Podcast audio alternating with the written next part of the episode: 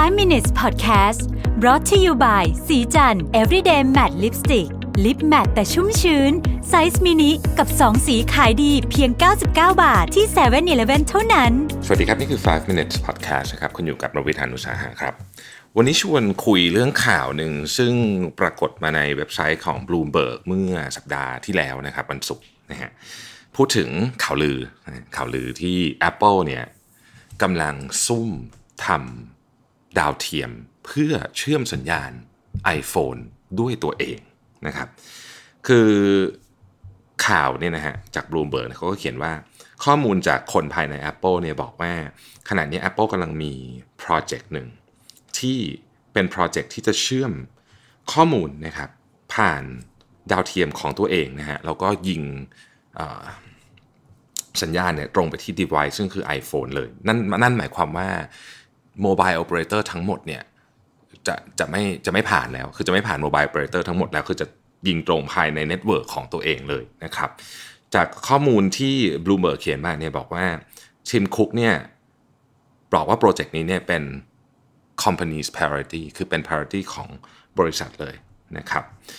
ต้องบอกเล่าเล่า background นิดนึงก่อน คือผู้ผลิตดาวเทียมเนี่ยนะฮะรายใหญ่ของโลกเนี่ย มีอยู่ 3 รายด้วยกันนะครับ ซึ่งอยู่ที่สหรัฐทั้งหมดเลยนะครับ คือ Northrop Grumman นะฮะ Lockheed Martin แล้วก็ Boeing นะฮะซึ่ง rumor ก็ถามไปทั้ง 3 บริษัทเนี่ยเกี่ยวกับ project นี้ของ Apple นะฮะก็ได้รับการปฏิเสธนะครับที่จะ comment นะฮะรวมถึง Apple เองก็ปฏิเสธจะ comment เรื่อง project นี้ด้วย แต่ไอเดียดาวเทียมแบบนี้เนี่ยไม่ได้ใหม่นะครับณนะปัจจุบันนี้คนที่ทำอยู่ก็มีตั้งแต่ Elon Musk Amazon เองก็ทำอยู่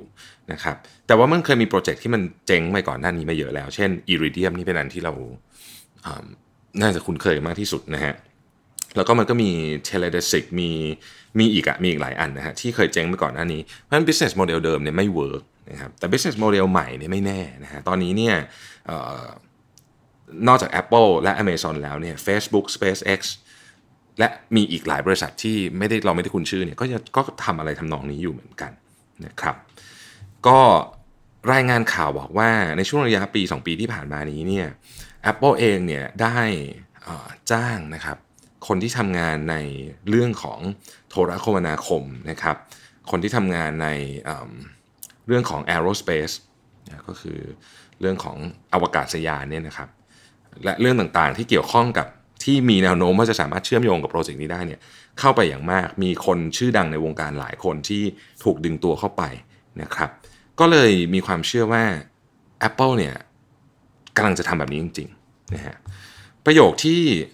ที่ทิ้งท้ายนี้ไว้ซึ่งผมคิดว่าประโยคที่ผมอ่านแล้วรู้สึกว่า โอ้โหค่อนข้างน่าขนลุกทีเดียวสำหรับสำหรับ traditional operator คือว่าทีมคุกเนี่ยบอกว่า Apple Apple เนี่ยเอาขอโทษครับ Apple เนี่ยขยายบริษัทมาเนี่ยตลอดนะในยุคของทีมคุกแม้ว่าหลายคนจะรู้สึกว่าเขา ไม่เหมือนสตีฟจ็อบส์นะฮะแต่ว่าเขาธุรกิจขยายตลอดแต่สิ่งที่ขยายพร้อมกับธุรกิจด้วยคืองบ R&D ต่อ revenue นะครับซึ่งสูงขึ้นนะฮะในปี 2019เนี่ยงบ R&D เนี่ยอยู่ที่ 16,000 ล้านเหรียญนะครับซึ่งเป็น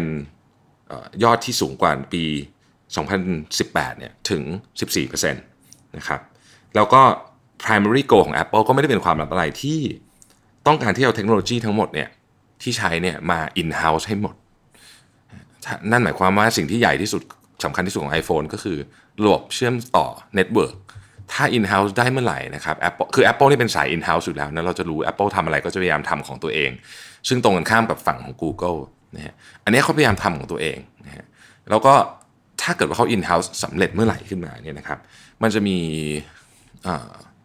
มันจะมีข้อได้เปรียบของตัว Apple เพิ่มขึ้นมาอีกตัว iPhone เพิ่มขึ้นมาอีกอย่างมากเลยนะฮะเรา ที่แน่ๆก็คือเรื่องของ